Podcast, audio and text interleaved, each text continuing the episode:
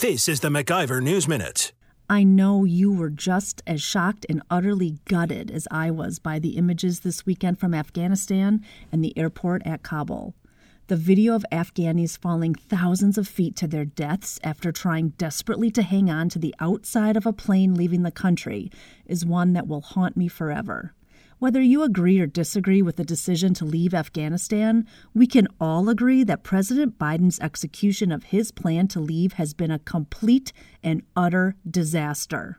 While the president will attempt to blame others for his incompetence and ineptitude, let's remember what the president had to say just a few weeks ago. Quote, the likelihood there's going to be the Taliban overrunning everything and owning the whole country is highly unlikely. Unquote. Unfortunately for the president, the pictures out of Afghanistan tell us everything we need to know.